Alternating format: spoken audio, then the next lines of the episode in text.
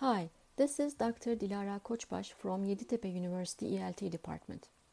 In this recording, I would like to introduce you new approaches in teaching English course.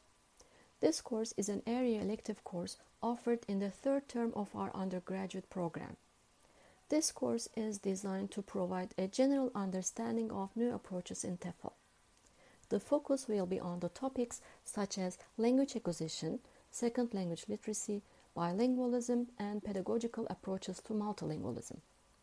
In this course, we will also try to understand the place of English in today's world as a second foreign, international, and academic language. The evaluation criteria will be based on one midterm exam and one final exam.